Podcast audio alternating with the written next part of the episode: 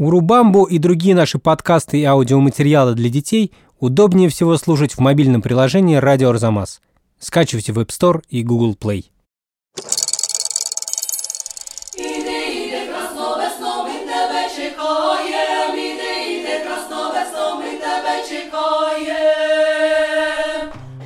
Зой, скажи, будь ласка, тобі подобається в шишаках? Як тобі взагалі літо в шишаках?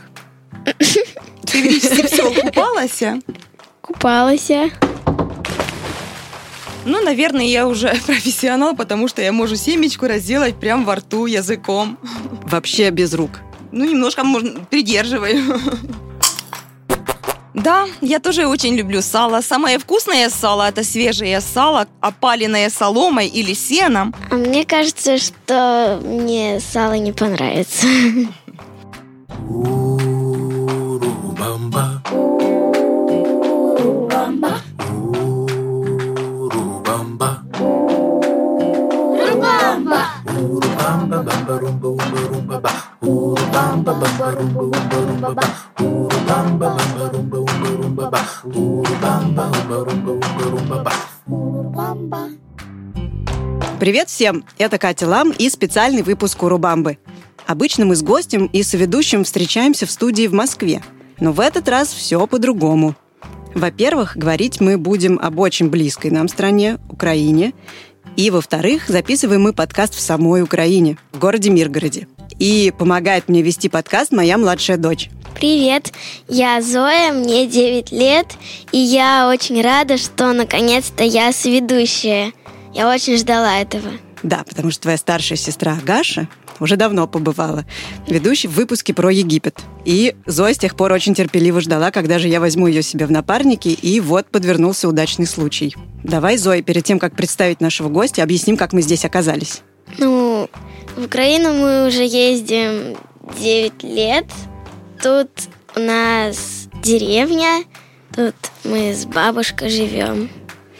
Да, недалеко от Миргорода есть очень красивое место, которое называется Шишаки. И у нас там есть маленький домик с печкой, как тут говорят, хата. И мы туда приезжаем каждое лето. И в этот раз я решила здесь немного поработать и пригласила к нам в подкаст директора Шишатского краеведческого музея Наталью Просольченко. Здравствуйте. Здравствуйте. Я очень рада, что есть такая возможность рассказать детям об Украине. Итак, начнем. Начнем. Послушаем, что дети знают про Украину.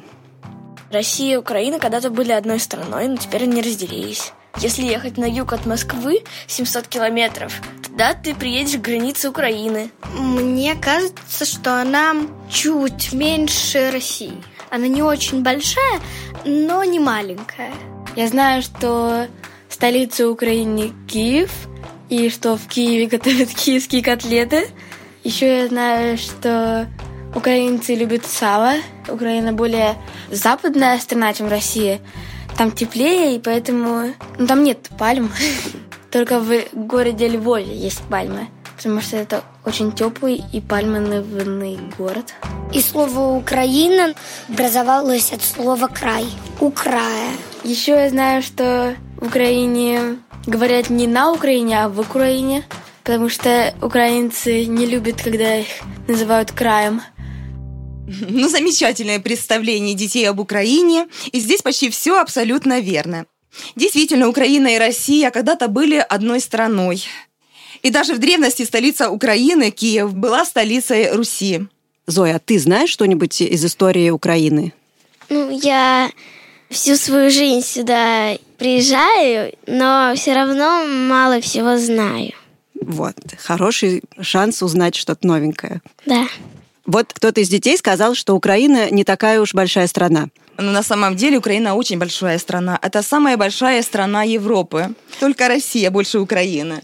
Да, вот так вот, представляешь? То есть, если не глядеть на карту, то сразу и не догадаешься об этом. А вот там кто-то сказал, что в городе Львове есть пальмы. Но мне кажется, это не так. Но это действительно не так, поскольку Львов находится на западе нашей Украины, и там нет ни моря, и совершенно не растут пальмы. А Львов – это очень прекрасный старинный украинский город. Люди едут туда, чтобы попить вкусного львовского кофе, покушать львовского шоколада. Это прекрасный город, в который я мечтаю давно попасть, и я надеюсь, Зоя, мы с тобой туда когда-нибудь доедем летом. Хотя... Ну и это замечательно, что дети знают, что в Украине есть такой город Львов. Да, да. Хотя мы сейчас находимся в городе Миргороде, и отсюда до Львова ехать примерно, по-моему, столько же, сколько отсюда до Москвы. То есть, на самом деле, далеко. Это далеко, Да. да, далеко Да. от Миргорода. Вот теперь понятно, что Украина очень большая страна. Да. А что еще можно интересного увидеть на Украине?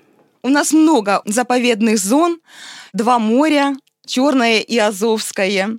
И что интересно, Азовское море считается самым мелким морем в мире. Там самая большая глубина всего лишь 14 метров. Поэтому вода в море очень теплая и очень комфортная для купания. Ну а Черное море, оно наоборот, оно очень глубокое. Там глубина этого моря больше, чем 2000 метров. Ого, ну это где-то в глубине, вдалеке. Да, да, да, да, это не вся, не, не все море такое глубокое. Но что интересно, что на глубине больше, чем 200 метров уже нет жизни. Потому что вода очень э, насыщена сероводородом, и поэтому там Мгм. уже нет ничего, не существует ничего живого. Подождите, а рыбы? Где они плавают? Глубже 200 метров уже не плавает. А, то есть они все на поверхности просто, Да. да. И еще кто-то сказал, что в Киеве едят киевские котлеты. Их только там можно поесть. Конечно же, киевскую котлету можно кушать и делать везде. Она не так сложно готовится, делается с куриного филе, в панировочных сухарях. А из одного конца котлеты торчит косточка куриная. То есть Ты за нее держишься и ешь. Зоя, ты разве никогда не пробовала киевскую котлету? Помню, когда ты ел. Вот, это очень вкусно. Раз мы говорим про еду, то кто-то из детей еще упомянул сало, да? Да. Вдруг кто-то из наших слушателей не знает, что такое сало. Как это объяснить? Но это подкожный жир животных. Но чаще всего, естественно, это сало, это из свиньи у нас употребляют. Мгм. А вы любите сало? Да, я тоже очень люблю сало. Самое вкусное сало – это свежее сало, опаленное соломой или сеном. Вот, и когда ему немножко подсолить, подперчить и натереть чесноком. Вот это спра- настоящая вкусняшка. А мне кажется, что мне сало не понравится. Ну, ты, наверное, его никогда не пробовала. Это действительно очень вкусно, когда свежее и вкусное сало, да еще с борщом, да еще и с лучком. У нас говорят, какой украинец не любит сало. Ну, я вообще сало никогда не видела. Ну, Ты вот поэтому видела. ты его, наверное, думаешь, что не полюбишь. Бабушка очень любит, например. Да. Кроме этого, сало очень полезное. А вот у вас есть какое-то любимое национальное блюдо украинское?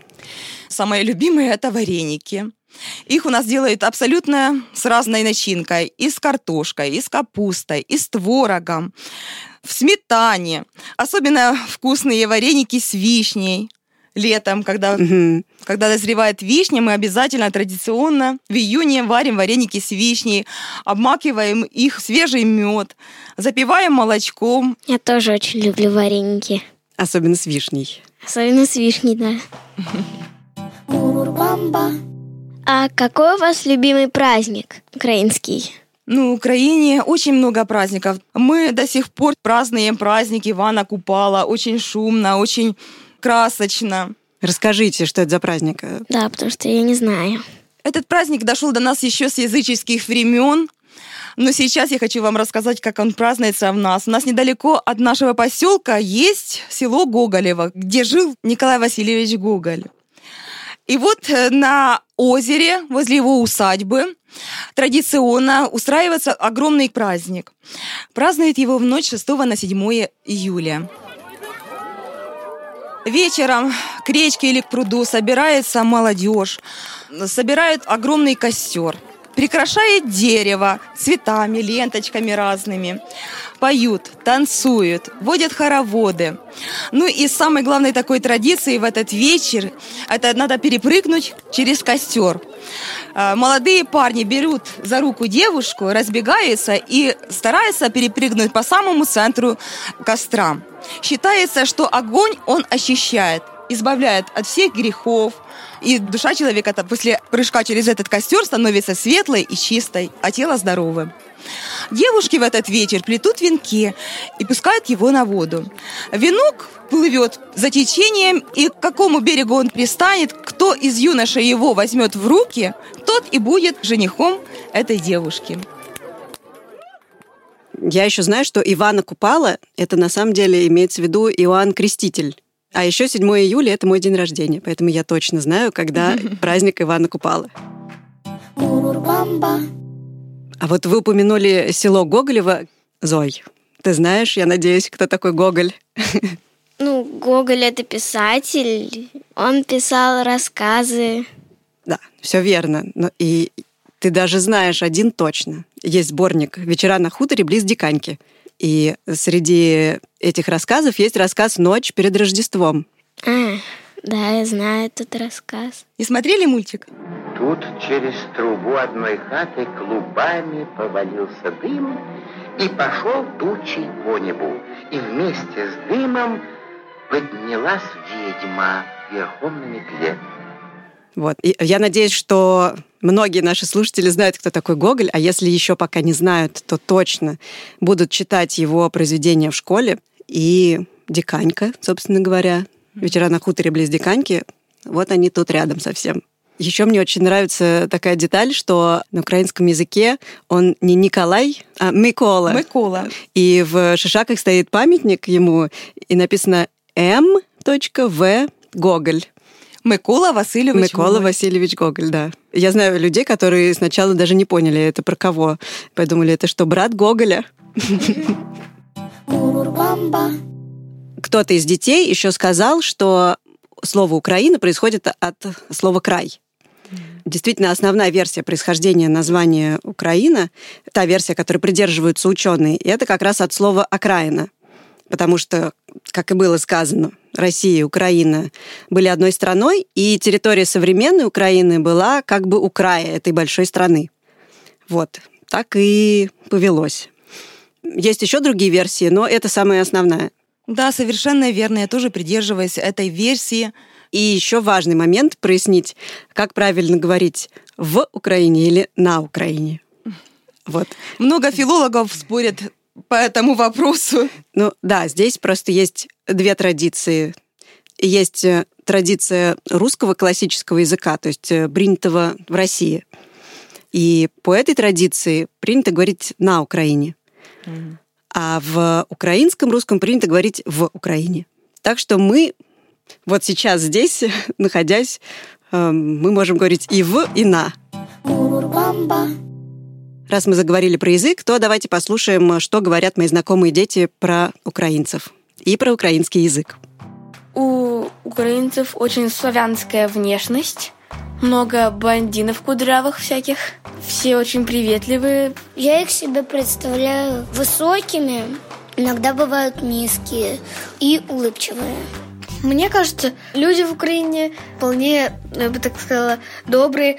В Украине есть много городов, которых говорят на русском. А еще я знаю, что украинский язык это один из самых красивых языков в мире. Я знаю, что язык там похож на русский. И Я обожаю одну группу из Украины. Она называется «Океан Эльза». Мне очень нравится украинский язык. Он совсем не похож на русский, но при этом очень красивый. Как Речь красивая. Я знаю несколько слов. Дякую, до побачення, гарно, дуже. Относительно того, какие на- украинцы, ну, скорее всего, такие же, как и россияне. Потому что и украинцы, и россияне – славянские народы. У нас есть и кудрявые, и с прямыми волосами. У нас есть блондинки, шатаны, русые. Высокие и низкие. Да, но больше всего комментариев про язык. Я тоже считаю, что это очень красивый язык. Обожаю его слушать. Тем более, что у меня каждый год есть такая возможность. Я приезжаю, и разговоры здесь обычно у меня так строятся. Со мной говорят на украинском, а я отвечаю на русском. И мы прекрасно друг друга понимаем. Зоя, а ты, кстати, как понимаешь здесь? Ну, наверное, меньшая часть языка понятна. Но Меньшая часть. меньшая часть, да. Но ты тоже ведь знаешь какие-то слова. Да, знаю. Як, Як — это как? как, Да, в переводе Да. как? Дуже, очень, Очень. побачення, это, ну, до встречи. До побачення. До побачення. да, до, побачення. до встречи. Да. А побачення, это на русском языке будет свидание. А, И вообще бачить — это видеть. Бачить, видеть, да. до видения. Причем мнения детей разделились. Кто-то сказал, что украинский язык очень похож на русский, а кто-то сказал, что он не очень похож на русский. Ну, на самом деле я со всеми согласна, потому что, с одной стороны, язык довольно сложный, и многие слова похожи на, на русский, и половина не похожи.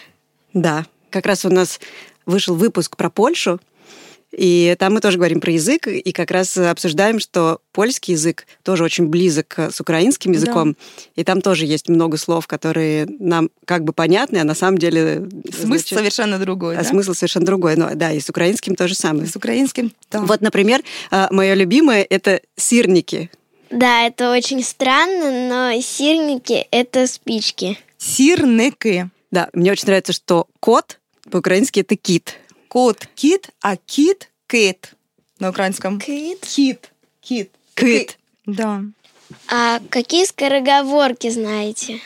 Ну, у нас очень много скороговорок, но моя любимая еще с детства скороговорка – это «Старий Семен сказав синам, сини, скосіть сіно, сини скосили сіно, старий Семен сказав синам спасибі». Да, подтверждаю. Наталья не смотрела в бумажку, а просто по памяти все это сказала. Да. Ну, понятно, что что-то там про сено. И про сына, и, и про Квача. Сыновья скосили сено. А, Старый Семен сказал сыновьям спасибо. Ну і така інтересна загадка. Дуже я потрібна всім, і дорослим, і малим. Всіх я розумом учу, а сама завжди мовчу. Книга? Да, совершенно верно. Это как книга. ты догадалась? Не знаю. Последние строчки были понятны, и я по ним пыталась как-то догадаться. А, а можете ее прочитать еще раз? Дуже я потрібна всім, і дорослим, і малим. Всіх я розуму учу, а сама завжди мовчу. Я не понимаю, как ты догадалась, Зой. Горжусь. Так, Зой, раз ты так хорошо отгадываешь загадки, предлагаю провести эксперимент. Давайте вы с Натальей поговорите немножко на украинском языке и обсудите, например, ну, не знаю, погоду.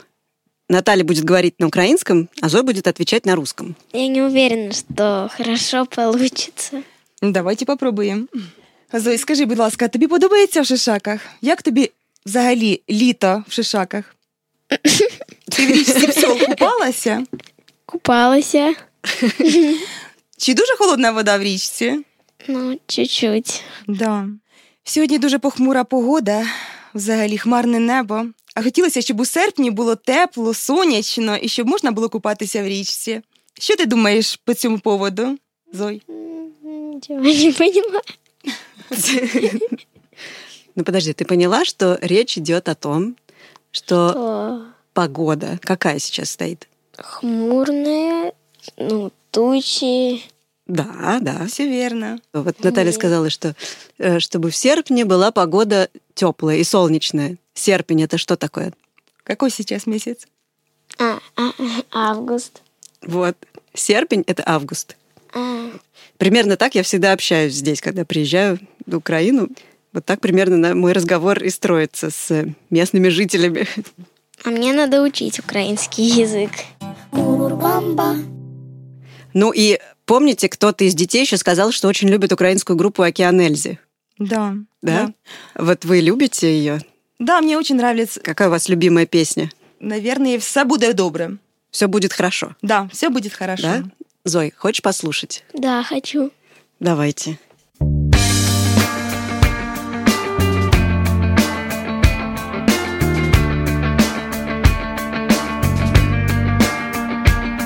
Я пам'ятаю час, коли лиш починався світ, хто міг, той підіймався та йшов, ішов собі високо вгори, взявши у похід свою надію сильну, як любов, що все буде добре. Для кожного з нас, що все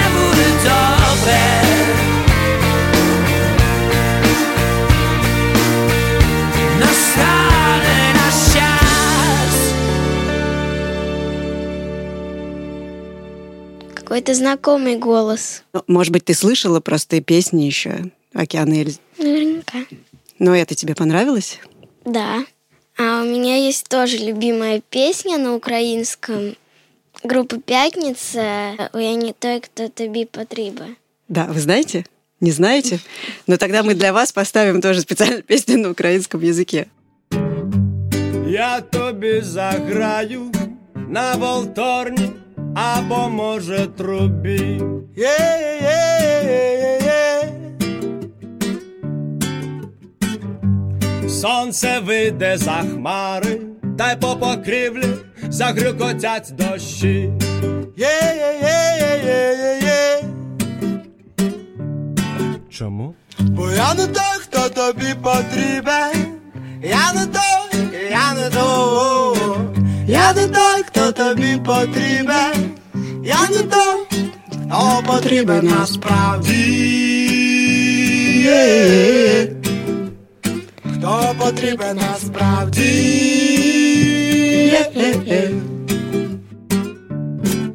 Вы наверняка знаете группу «Пятница». Да, конечно же, я ее слышала, ну, Да, но они, любимых песен. они из города Харькова, вот, и поют и на украинском, и на русском. Ну, правда, на русском у них больше песен.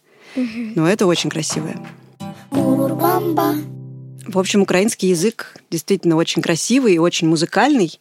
И раз уж мы про это заговорили, то предлагаю сразу перейти к нашей традиционной рубрике про предметы. В этой рубрике мы всегда обсуждаем три предмета, которые выбирает наш гость. И это такие предметы, которые нам помогают представить жизнь в стране нашего гостя намного ярче.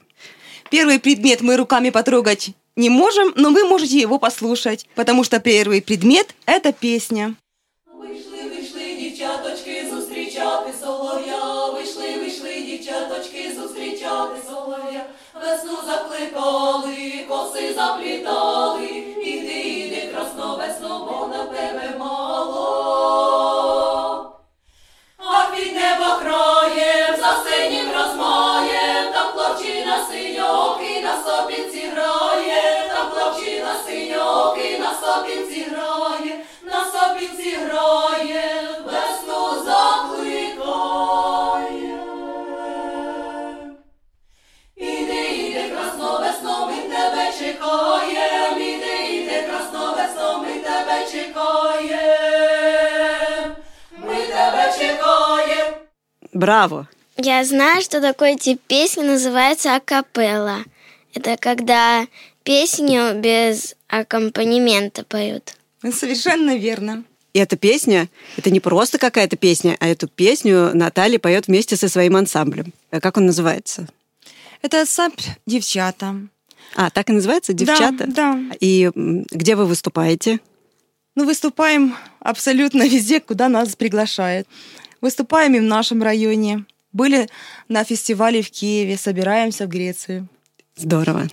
Мне интересно, про что эта песня была, которую мы послушали. Это песня весеннего цикла, и называется она «Веснянка». В ней говорится о том, что выходят молодые девушки на улицу и начинают призывать «Приди, приди, весна, мы тебя ждем. Мы очень хотим, чтобы ты побыстрее пришла к нам». Понятно. Мне очень нравится петь вообще. С песней э, связанная вся моя жизнь. Моя мама очень хорошо поет. Поет мои тети, поет моя бабушка. И вообще сопутствует песня э, украинцев всю их жизнь. С самого рождения и до глубокой старости. Поют во время свадеб. Есть песни весеннего цикла, веснянки. Есть э, летнего цикла, петривки, купальские песни. Есть зимнего цикла, щедривки, колядки. Вы сказали про свадьбы, и вот вообще есть какие-то специальные традиции украинские свадебные? Да, украинские свадьбы проходят очень весело. И сохранилось очень много традиций древних. Это сначала, когда жених едет за невестой, молодежь не пускает его во двор войти. Они преграждают ему путь и требуют выкуп.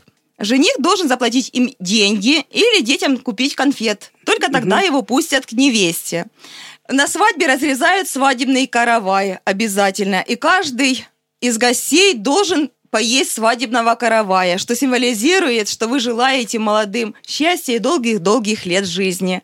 А вот дно, днище каравая обязательно отдают музыкантам, которые играют на Мгм. этой свадьбе. Мгм.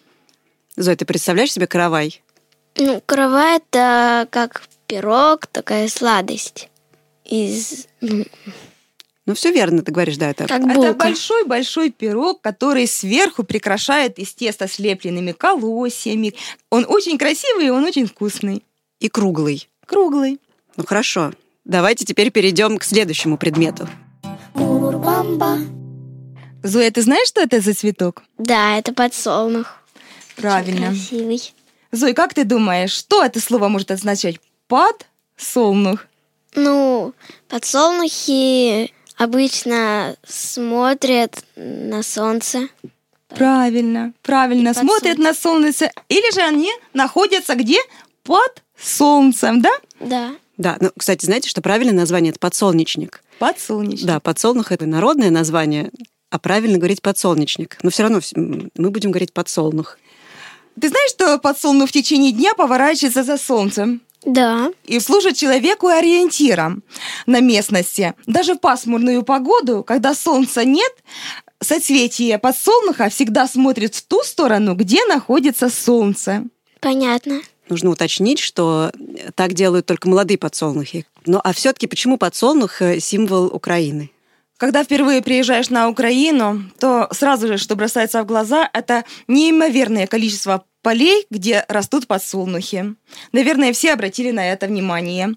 Кроме того, что семечки подсолнуха любят употреблять в пищу, из их делают подсолнечное масло. И это правда. Здесь, на Украине, очень вкусное масло из э, семечек подсолнуха.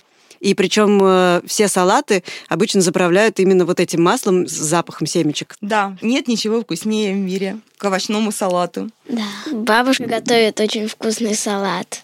Еще из семечек делают халву, такую вкусняшку. Я не люблю халву. Да ничего, но а семечки ты любишь? Да, люблю. Да. Ну, я их редко ем. У тебя легко получается их чистить? Нет. Но, Наталья, а вы любите лузгать семечки? Да, наверное, я люблю. У вас есть какой-то лайфхак, как это правильно делать? Как можно легко лузгать семечки? Ну, чтобы, потому что некоторые дети начинают вот ру- Руками? руками снимать кожуру. Ну, наверное, я уже профессионал, потому что я могу семечку разделать прямо во рту языком. Языком и зубами. Вообще без рук. Ну, немножко можно придерживаю. Здорово. Нам нужен мастер-класс по этому делу. Потому что у меня тоже не получается так ловко это делать. Да. А где обычно вы любите лузгать семечки? Ну, еще в давние времена существовала такая традиция, когда украинские девушки собирались в одном доме на вечернице. Вместе они пряли пряжу, убирали дом, готовили еду, а потом все вместе садились и лузгали семечки. А вот э, получается, что девушки собирались, убирали дом, а потом лузгали семечки. Куда они? Они, получается, опять все пачкали вокруг.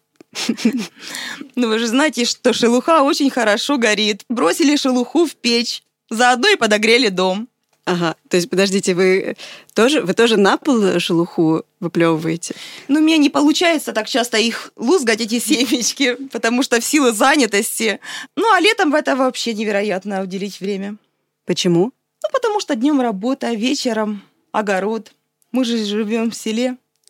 А что у вас в огороде есть? Абсолютно все произрастает, подсолнух в том числе. Ну и третий предмет – это вышиванка. Заюш, расскажи слушателям, что ты видишь. Это рубашка, на рукавах вышивка черного и красного цвета. И, и в середине полоска. Да, ну, мне кажется, можно представить уже, да, что это белая рубаха, длинная, с э, вышивкой на рукавах и спереди на груди. И называется это вышиванка. Эту вышиванку для меня вышивала моя мама. Слушайте, это невероятно красиво. Посмотри, Это очень тонкая работа. Сколько времени у нее заняло это? Не знаете? Ну, поскольку она в силу своей занятости не могла много времени уделять вышиванию, поэтому она ее шила, наверное, месяца три. А если б могла посвятить все время вышиванию, она, наверное, смогла бы недель за две вышить Мгм. Эту рубашку. Да, но это очень красиво. Объясните нам теперь, а почему именно вышиванку вы выбрали? Ну, наверное, потому что вышиванка – это самый основной символ украинцев. Вышиванку берегли как святыню. Ее передавали из поколения в поколение. У нас есть вышиванки, которым 100 и больше лет. В вашей семье есть такие вышиванки, Да, да, которые да, да. передавались еще от э, прабабушек? От прабабушки, бабушки передавались и Мгм. сохранились до наших дней. Вот. Традиционно вышивкой украшались те части одежды, через которые, по представлению наших предков, злые силы могли проникнуть в душу человека. О, а как, вот, Зой, интересно, как ты думаешь, что это за части тела, через которые могут проникнуть злые духи? Ну, плечо, рука. Ну, Я не знаю. Это ворот, манжеты, подол и разрез горловины.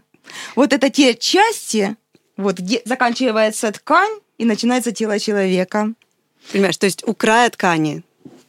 То есть э, манжеты это на рукавах, да, у горловины, то есть это вот, вот здесь у Да. горла, и подол это низ. То есть считалось, что если нанести вот такой узор, И никакая злая сила не коснется ни души, ни тела человека. А какие злые силы могут проникнуть в человека? Но это когда один человек настроен очень зло к другому человеку и желает ему чего-то плохого, или болезни, или какой-то неудачи. И вот рубашка-вышиванка, она как раз и защищала хозяина от плохих мыслей и плохих пожеланий другого человека. А сейчас скажите, как часто надевают вышиванки и в каких случаях их носят? Ну, если раньше рубашка-вышиванка одевалась на каждый день, в давние времена, потому что другой одежды совершенно не существовало, то сейчас это, скорее всего, праздничная одежда. Ну что, давайте заканчивать, и в конце мы всегда спрашиваем слова, которые нам интересно знать на языке гостя. Зой, ты бы что хотела знать? Ну, мне интересно, как будут разные животные.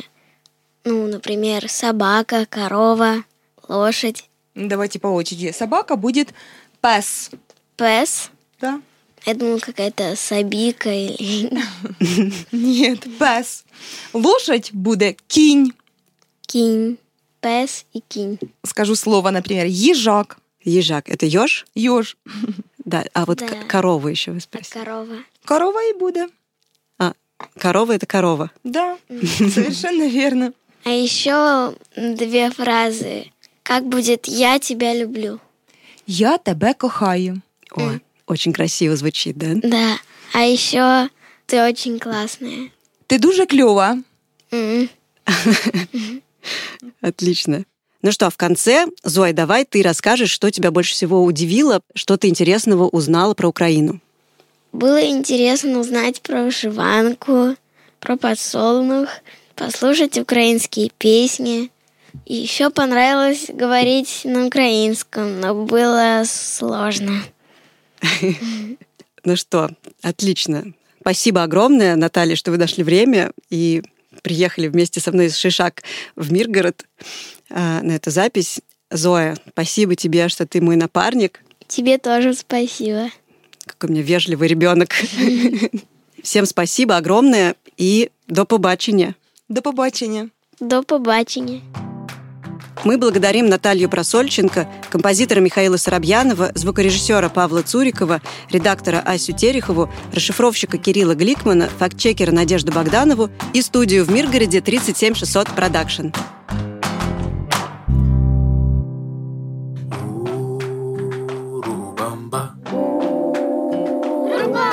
Если вам понравился подкаст Урубамба, пожалуйста, поставьте ему оценку и напишите, что именно вам понравилось, что, может быть, стоит улучшить, а еще о каких странах нам нужно рассказать в следующих выпусках. Урубамбу удобнее всего слушать в мобильном приложении «Радио Арзамас». Если вы установите его и оформите подписку, то вам и вашим родителям откроется куча всего интересного. Скачивайте приложение «Радио Арзамас» в App Store и Google Play. Урбамба.